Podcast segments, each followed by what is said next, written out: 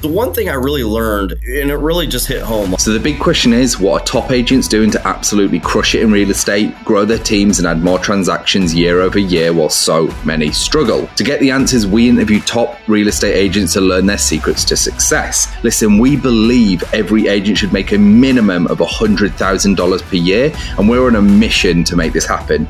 We've already helped over 100 agents achieve this with our coaching. So, if you want to fast track your business growth, get to your first first $100,000 in GCI or add another $100,000 in GCI using social strategies, then head over to go.eliteagentsecrets.com or you can just click the link in the description below. Also, just make sure to follow us, hit that subscribe button, and if you get any value from this at all, please tell a friend and leave us a review. My name is Andrew Dunn. And my name is Peter Michael. Welcome to Elite Agent Secrets. Hey everyone, and welcome to this episode of the Elite Agent Secrets show. Today we've got Josh Gehrig with us. He's been in the real estate industry now for 10 years. He actually started in commercial and private equity before moving to a brand new city, setting up a brand new boutique brokerage, did 18 plus million in 2021 on track. Or the goal is, should I say, to do 35 to 40 million in 2022. Most importantly, he's a husband and a father.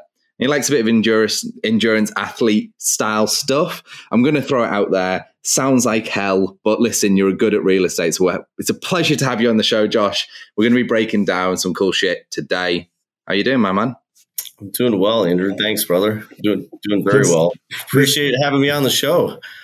This is this is going to be fun, right? I feel like every real estate professional is an endurance athlete.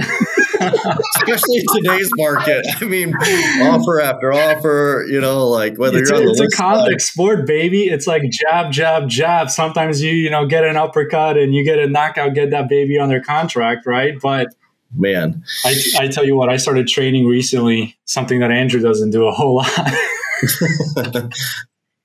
I do. I go to McDonald's, but I drive.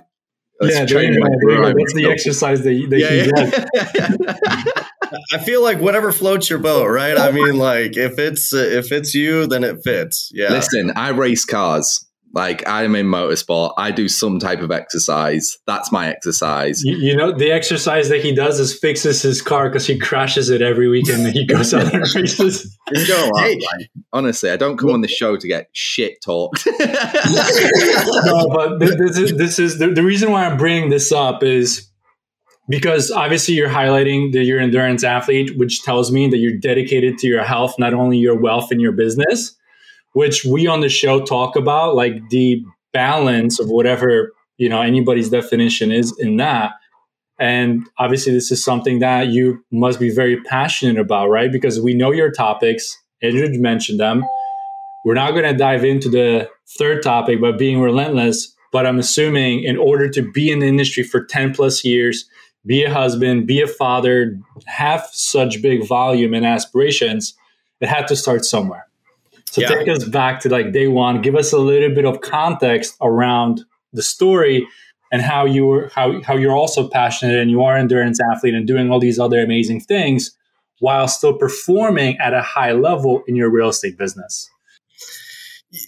Yeah, I mean that's that's a great way to set it up, Peter. I mean, geez, that's like that's really good. But it, to break it down, it's like it's probably started. It started years and years and years ago, right? And um, you, you know, I'm only human, but I I had a grandfather who was a retired naval officer and uh, got to spend a lot of time with, and so those ingrained habits and discipline were probably you know brought forth at a young age just by osmosis of being you know part of our family unit. But um the uh the real um the real habits i guess with the endurance side started when i was in high school. Uh, I, I ran track in high school played football and had uh, just a really relentless passion to uh, um, not give up right i mean nobody wants to to give up. So I uh, didn't know I was good at track until I was at like track practice and the one dude who set the two mile school record for our school, I was, um, you know, running side by side as a freshman with him in practice, and you know, all the coaches were kind of like taking note. And mind you, I ran track in seventh grade. not eighth grade, and then showed up because my football coaches were, uh, some of them were also our track coaches. And so they're like, hey, if you want to get time on the field, you might as well uh, think about showing up for track too. And I'm like, uh, okay. So I didn't really have a choice. so is that the same thing with real estate? It, you know, you got to show up on the field every day, right? Whether you really want to or not. And um, so, yeah, not to dive into that. Long story short, um, was really uh, developing as a as a young uh, high school track athlete, and uh, later went on my sophomore, junior, and senior year to set the two mile school record just missed the mile school record. And um, the, the thing about endurance, and I want to say about track and, and life in general, right? It's it's it's a marathon, not a sprint. So cliche to hear that, but it's it's really the mental mental toughness. Um, especially relating that to real estate right now. I mean, if you don't have the tenacity and drive to get your head kicked in, you know, five different times in a day, um, only this, five. Only five, exactly. Andrew, we're doing something wrong yeah. I, I, I counted five before I got in the office this morning. okay, maybe it's 10. I don't know. That number is probably going to go up before the end of the quarter. But uh, yeah, I mean, it's just that, that, you know, you, you know, you hear the grind and all that. And, um, we're all in this business for different reasons, right? I mean, some of us think freedom. What does freedom mean to you? Some people, it's financial, right? Some of them, it's yeah. giving back and building a, a legacy with with their name and agents they develop. Uh, I don't remember who quoted this, but a definition of a leader is somebody who develops a leader who then develops a leader, and you know, there's a lot of truth in that, right? That's a, that takes a lot of skill, and um, it's really fucking hard. It's really hard. Yeah. Leadership, wait, leadership. The, the the biggest misconception with leadership is people think it's you telling people what to do. Oh, and it's like you are like you are way out. Like you are so wrong. It's no. like like if you were gonna ha- try and highlight it like that, it's like you telling people what to do and then feeling happy and fulfilled that you have oh, it's like it's it's uh, like it's another level. It's like not only are they doing it, but like they're doing it because they want to do it and they fulfill fulfilled with doing it, and they also understand that some days are shit and they still do it. And it's like leadership, even summing it up like that doesn't do it justice because of how fucking difficult it is. Oh, people just think when you boss people around, like you're a leader, and you're like, no, that's the difference between a boss and a leader. I'll, I'll, tell you, I'll, tell you, the fastest fucking way to have people leave you is boss them around, right? Just you, you, you got to lead them in a way that, um, you know, I hate to say analyze, but you have to complement their weaknesses with your strengths and vice versa, right? That's how you build a team, and that's how you build a really solid team. And um, you know, we we have uh, what do we have right now? We have three different independent coaches that are coaching, uh, you know, coaching, consulting, whatever you want to call it, um, our organization to grow to, you know, levels that we want to see it at. And each one has a different facet that their strengths are within. And um, so, so Take us back then. Just brief, give us a brief overview. Ten years, back, give or take, ten years you've been in real estate. Walk us through like what did your first year, second year, third year, and, and then fast forward to the last couple of years through the pandemic. Like, were you a star born again? And it was like I did fifty deals my first year, or was it like I did three? take us right. on your journey. Right.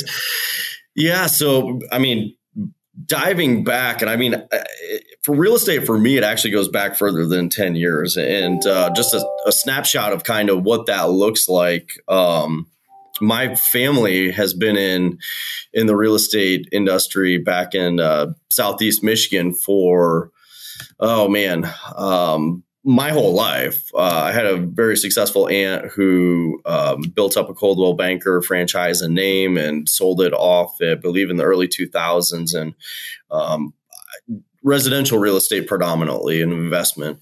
I would have never never thought I would have been in real estate today talking to both of you, um, just because it was osmosis, right? I mean, I understood how to. My dad and uncle they they helped build houses, and you know, and I've swung a hammer and built, you know, I've, I've framed a house and roofed, and so for me, you know, that part of the real estate industry uh, was just always like organic. Um, fast forward, go to college. I got a degree in business uh, management and finance uh, went to actually work in the financial markets. Um, worked in the uh, the futures markets and the commodity markets for several years, and which really set me up for the opportunity that I had jumping into real estate probably within the last what we would call 10, 11 years. So that brought me to uh, it's, it's funny how introductions work in life, right? I mean, they're just the most, I don't know how to explain it, probably unorganized,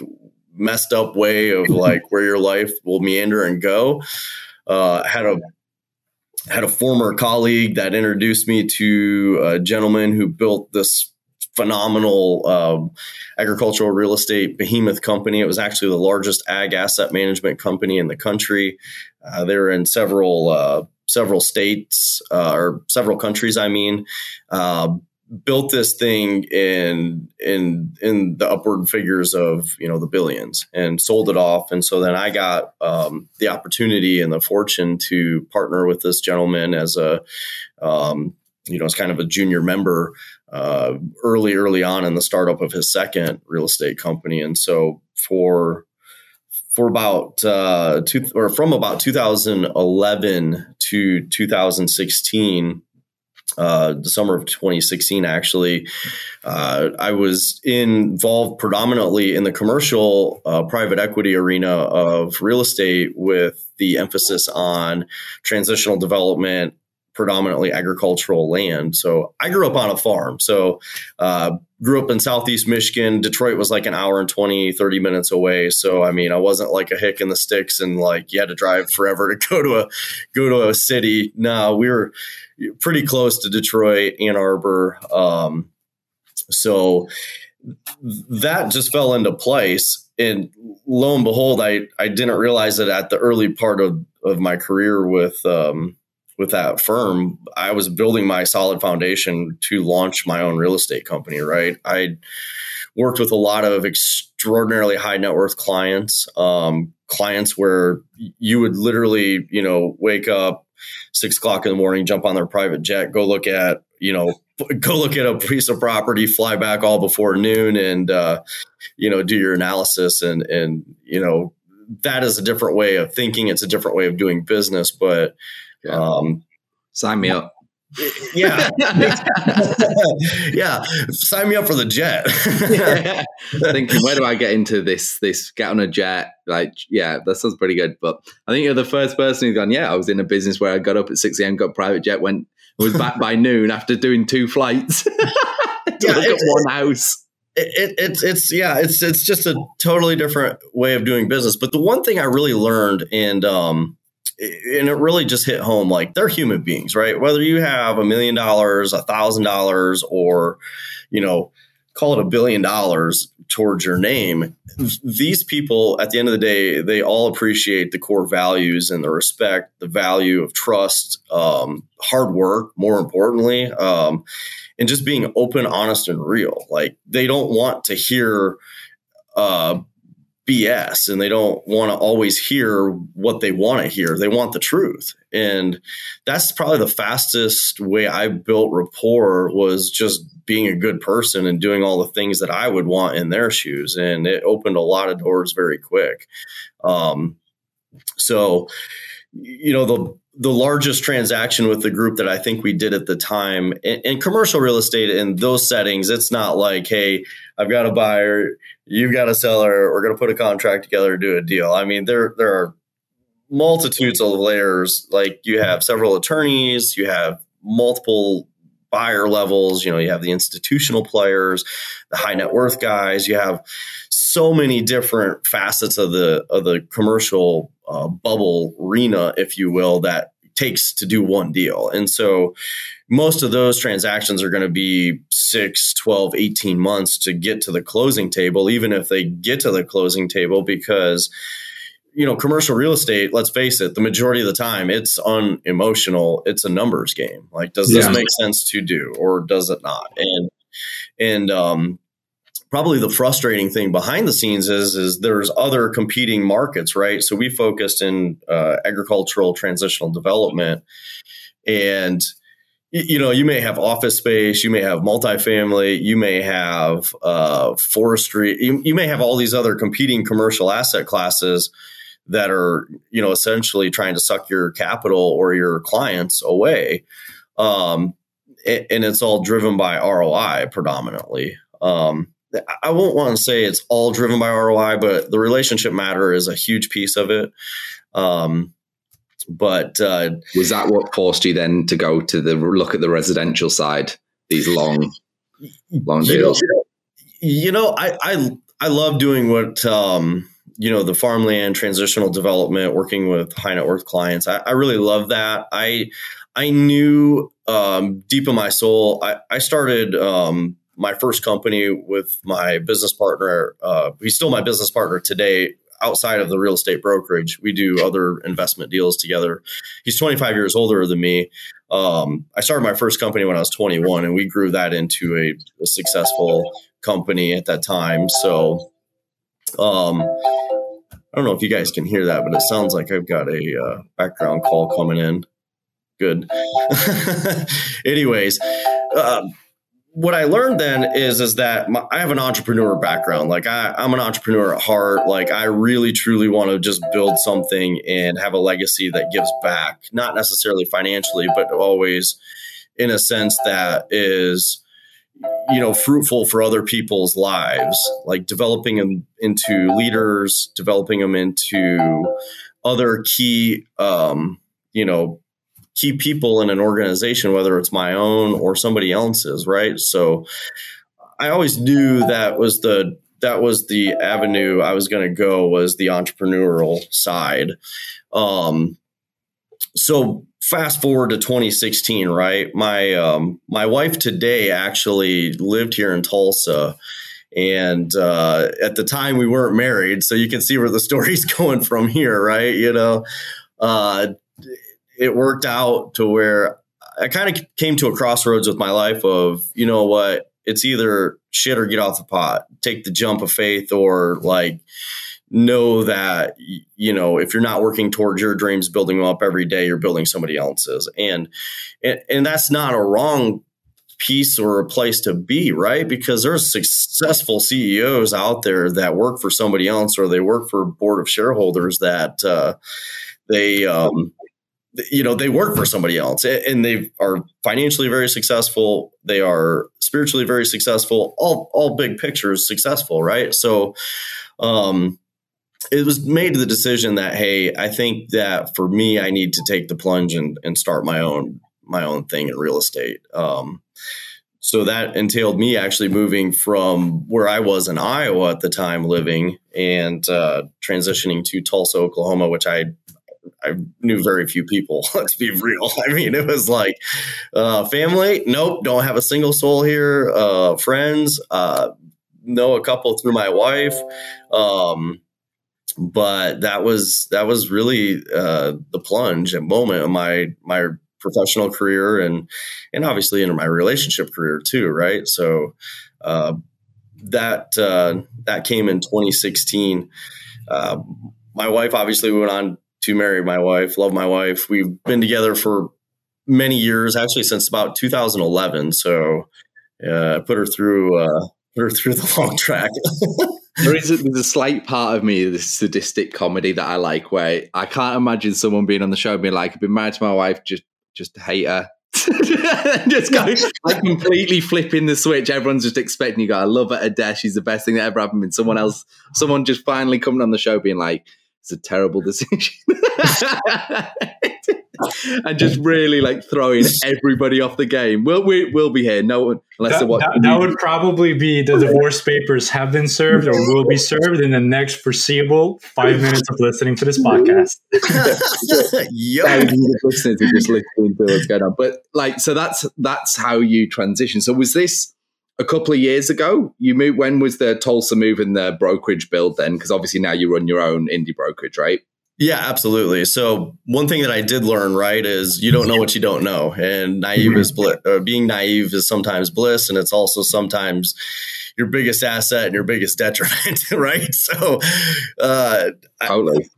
I, I, I, you know, I've always um, bought investment properties, residential properties. You know, I've, I even when I was in the the commercial arena, you know, I was buying rental, single family rental properties, duplex, it, you know, fixing them up, not really flipping them, but holding them for long term revenue and growth, which is what we all you know love about real estate, right? So, um, I got thinking, you know, what what it takes to do a commercial deal, right? I mean, I have the relationships, the strengths.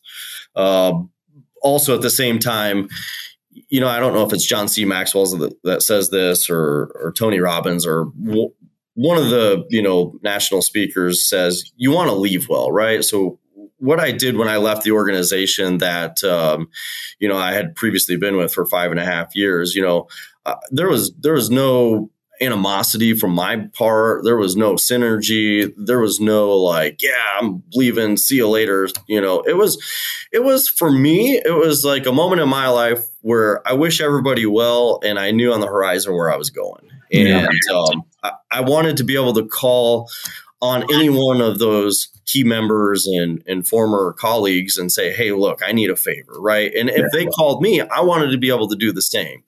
And um, so that that leaving well with the previous firm and company um, really got me thinking of well you know i don't i don't want to go you know steal clients or i don't want to you know go head to head and compete in that industry. And i mean let's face it that industry takes um, a lot more time to to do a deal. And so that really got me thinking why not residential right? You're 30 to 45 days in a transaction. You know you've got a pipeline that you can work leads in, but essentially for all practical purposes to get to the finish line, it's 45 days.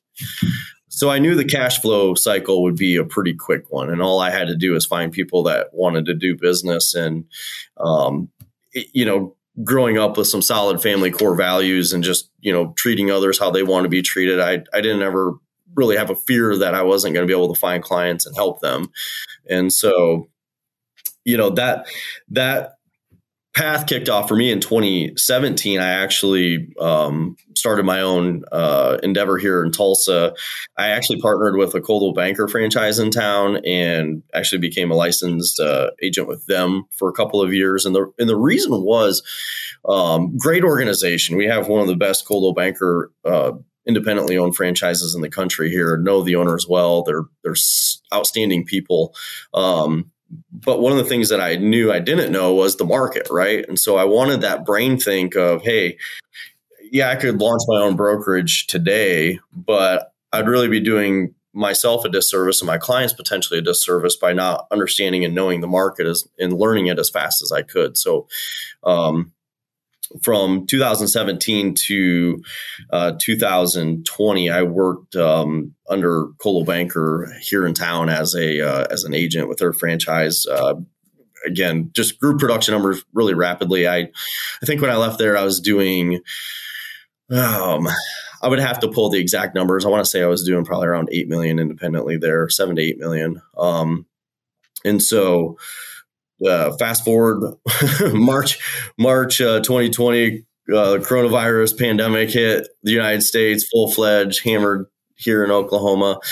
I had started the independent brokerage that I I now own with my wife uh, in January of 2020. So we um we three months of bliss. we uh we, we we didn't know what the hell we were doing right when we were jumping in as far as um uh, well, of course we knew what we were doing, but when I'm saying like we didn't know what we were doing when when like you know the pandemic hit, it was like I, I remember telling my wife this. I'm like, this is either going to be like really really good, or it's going to be like, hey, uh, we're we're probably going to be finding something else to do at the time, and um, you know, I didn't have to worry about that. Being an entrepreneur, I always knew I could make money, and of course, I, you know, I, I fiscally am probably one of the most tightest people my wife will tell you on this earth. I, I squeak when I walk, I save and invest, but you know, that's, that's what allows you to make those, uh, those game, game winning shots and those difference makers. So, um, when we launched the brokerage, uh, it was full fledged feet to the ground, right? Hired an assistant, uh, an executive admin right away. Uh, knew that we wanted to increase headcount. Knew that we had to dial in systems and processes, which um, for the lack of, I would say, you know, 2017 to 2019 in the residential real estate space, you know, you started reading more about what Gary Keller was publishing, the one thing, dialing in systems and processes. Teams were were always in the scenes, but they were starting to become more powerful. Some teams were starting to become even larger than some brokerages in town, and so um, you know, I learned early on in 2019 that if I was going to take the plunge and do this on my own, I needed to get some really solid systems and uh, you know processes in place and document those and, and start really really dialing and building those in. So uh, I think that rolls us quite nicely. If I can jump in into your first topic, actually, which yeah. is something that we enjoy being nerds and being an engineer by trade, which is track everything you do. So why is track everything you do your first secret to success?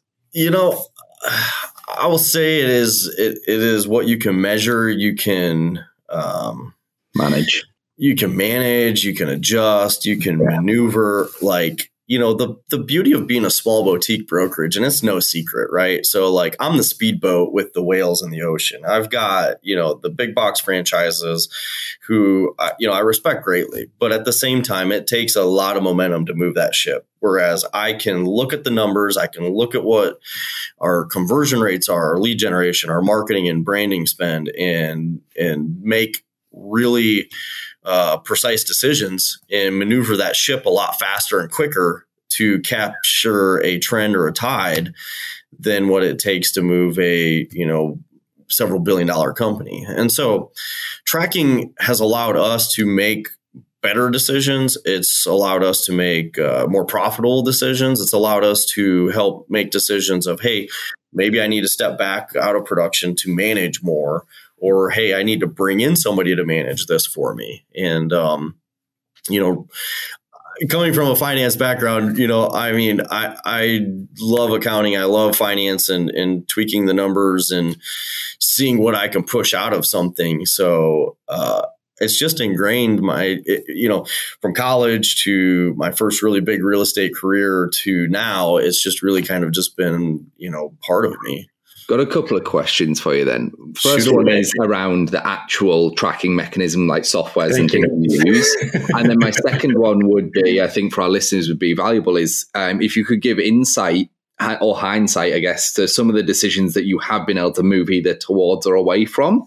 Um, if there has been some in the last couple of years that have actually either you know you've actually dodged a bullet or you've seen growth because of that kind of speedboat um, you know mentality that you or not mentality but the speedboat like essence of your business yeah so um we use Sisu. Uh, in fact, we we've recently started to implement Sisu. Uh, I say recently; it was you know end of last year. Um, we traditionally had uh, like a lot of I feel like fastly growing startup companies, a lot of spreadsheets and QuickBooks, which yeah. work. But automation, I mean, you you being the engineer, I mean, automation it makes life so much simpler and faster and more economical and efficient.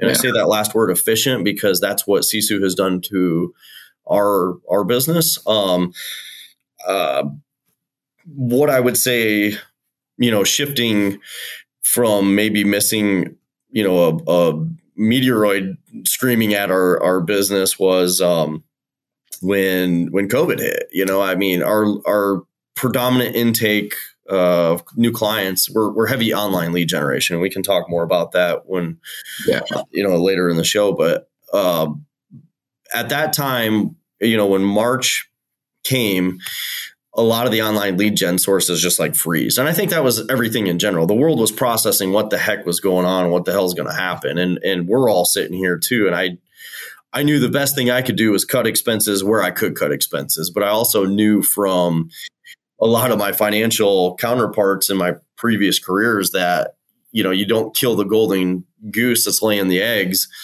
in a situation like that. So I was actually thinking the opposite. I'm like, how can I ramp up my marketing? How can I ramp up my uh, my lead generation? And you know, when everybody's running for the hills, you know, I'm buying all I can. That's the trader mentality. I mean, I still trade my own account to this day from you know the futures market side, but um, I I seen that and I seen some opportunity within Zillow and started to slowly trickle more and more money into that. And so that that really helped increase our growth rapidly in that time period. And I don't want to say it was all me or a decision, right? That's ego speaking if you say that. It's it's the the reality of like, hey, I saw an opportunity, I executed, and the market, whoever yeah. would have thought just went absolutely bonkers crazy in residential real estate from, you know, March 2020 on. So um, that that was a really good kind of near miss, but absolutely opportunity when you actually look, you know, broke the numbers down and looked at it. So.